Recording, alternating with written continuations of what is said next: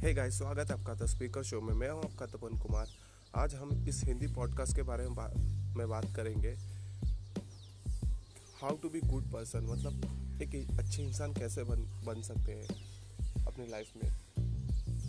हमारी ग्रोथ में किस तरह से हेल्प करेगा? मैं कुछ पॉइंट्स पाँच पॉइंट्स बताने वाला हूँ इस पॉडकास्ट में। ध्यान से सुनेगा और अपनी लाइफ में आपको समझ भी नहीं आएगा कि आप गलती कहाँ कर रहे हो और आप इम्प्रूव कहाँ कर रहे हो। तो सबसे पहले मेन चीज़ यही है कि आपको लाइफ में जो भी चीज़ आप सीखते हो, आपको सबसे पहले तो इम्प्लीमेंट करना है। जब आपको इम्प्लीमेंट करोगे तो आपको गलती समझ आएगी इम्प्रूव करोगे। डे बाई डे उसमें मास्टर बनते जाओगे। ये कुछ पॉइंट्स बताना चाहूँगा सबसे पहले। आपको एक अच्छा इंसान बनना है तो सबसे पहले आपको थैंक यू बोलना पड़ेगा। मतलब किसे? खुद को नहीं, खुद को तो बोलना है, हमेशा ग्रेटफुल तो है। उससे भी मेन चीज़ ये है कि आप जब भी किसी कुछ चीज़ लेते हो, देते हो तो हमेशा आपको थैंक यू बोलना चाहिए। सपोज़ आप शॉप पे जाते हो शॉप पे कुछ सामान लेते हो ग्रोसरी लेते हो अपने घर के डेली नीड्स के लिए तो उस समय जब अंकल से आप लेते हो तो उस समय आपको थैंक यू बोलना चाहिए। जब आपको अपने, आपकी जो प्रोडक्ट्स है, आपको जो नीड थी रिक्वायरमेंट थी, आप जब लेने के बाद उसे थैंक यू बोलना चाहिए उसे अंकल को, ताकि अंकल भी फील अच्छा करे ग्रीट करे कि हाँ ये बंदा में कुछ एटिकेट है ये वेल मैनर है। अब करके तो देखिए। सेकंड में बात करना चाहूँगा। कोई भी सिचुएशन हो पोलाइटली बात करना चाहिए। आपका जो आप सिचुएशन में अभी आपका नर्वसनेस सिस्टम जो चल रहा है, आपका इन्वायरमेंट है, या फिर आप किसी बुरे सिचुएशन स्ट्रेस में हो तो अपना स्ट्रेस किसी और को ना दिखाइए। वो अच्छे से बात कर रहे हैं तो सामने से आपको भी अच्छे से बात करना ही है। क्योंकि आप जब किसी को अपना दूसरे का गुस्सा अब किसी और पे निकालते हो, ये काफ़ी बैड इम्पैक्ट बैड इंप्रेशन पड़ता है लोगों के सामने। तो हमेशा आपको पोलाइटली बात करना चाहिए। जिस गुस्से मतलब जिस इंसान से आपकी गलती मतलब कुछ हुआ है तो उससे आप डायरेक्टली बात कीजिए ताकि वहाँ पे वो आपकी प्रॉब्लम रिजॉल्व सॉल्व हो जाए। बट अब जब किसी से कोई इंसान आपसे पोलाइटली बात करे तो आप भी पोलाइटली बात कीजिए। और थर्ड पॉइंट मेन चीज़ है, कभी भी आर्ग्यू मत कीजिए। किसी से क्रिटिसाइज मत कीजिए।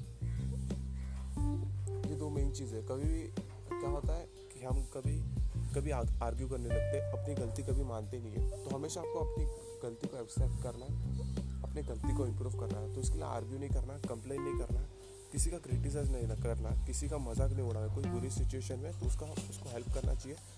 उससे हमें मदद करनी चाहिए ताकि वो भी उस फेल्स फेस जो चल रही है उसकी बुरी वक्त तो वो भी उससे बाहर निकल सके, ना कि हमें हंसना चाहिए। अगर आप हेल्प नहीं कर सकते तो एटलीस्ट आपको हंसना भी नहीं चाहिए उस समय। तो हमेशा आपको अपनी गलती को मिस्टेक करना चाहिए। चाहे आपकी गलती हो तो उस समय आपको एक्सेप्ट करना चाहिए कि हाँ मेरी गलती इस चीज़ के कारण मेरी ये गलती है, इसकी वजह से मेरा ये नुकसान हुआ है लॉस हुआ है तो I am really sorry for that आपको एक्सेप्ट करना चाहिए। जब आप गलती एक्सेप्ट करोगे तो डे बाई डे खुद को तो खुद तो फील अच्छा करोगे। साथ ही साथ, तुम्हारे जो आजू में इन्वायरमेंट है, उनको भी पता चलेगा कि लोगों को पता चलेगा कि ये बंदा काफ़ी हम्बल है हॉनेस्ट है, अपने आप से।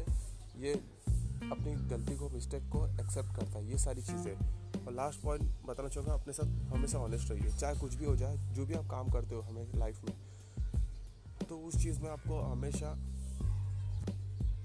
ऑनेस्ट रहना चाहिए। मतलब जो भी काम करते हो, ईमानदारी से करो।